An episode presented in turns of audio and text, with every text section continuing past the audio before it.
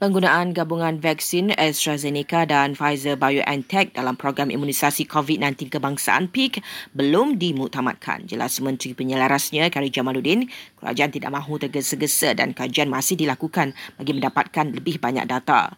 Keadaan itu dilapor telah dilaksanakan di beberapa buah negara yang didapati meningkatkan antibodi dan keberkesanan vaksin. Sementara itu, Jawatan Kuasa Petugas Khas Imunisasi COVID-19 bersetuju memberi vaksin kepada calon SPM dan STPM tahun ini. Kementerian Pendidikan juga memaklumkan lebih 90,000 guru telah menerima sekurang-kurangnya satu dos suntikan vaksin COVID-19.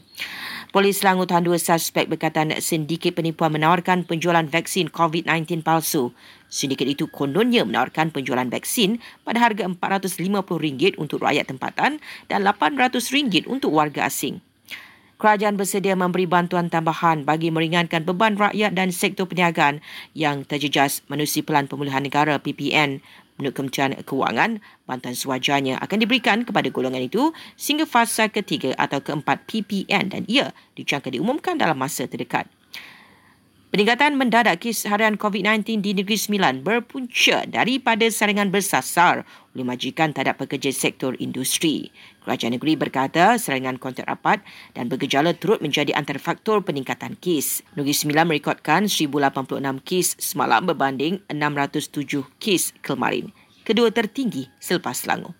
Di Johor Bahru, 32 individu di kompaun RM1,500 akibat melanggar SOP PKP iaitu berkumpul dan bermain badminton di sebuah gelanggang.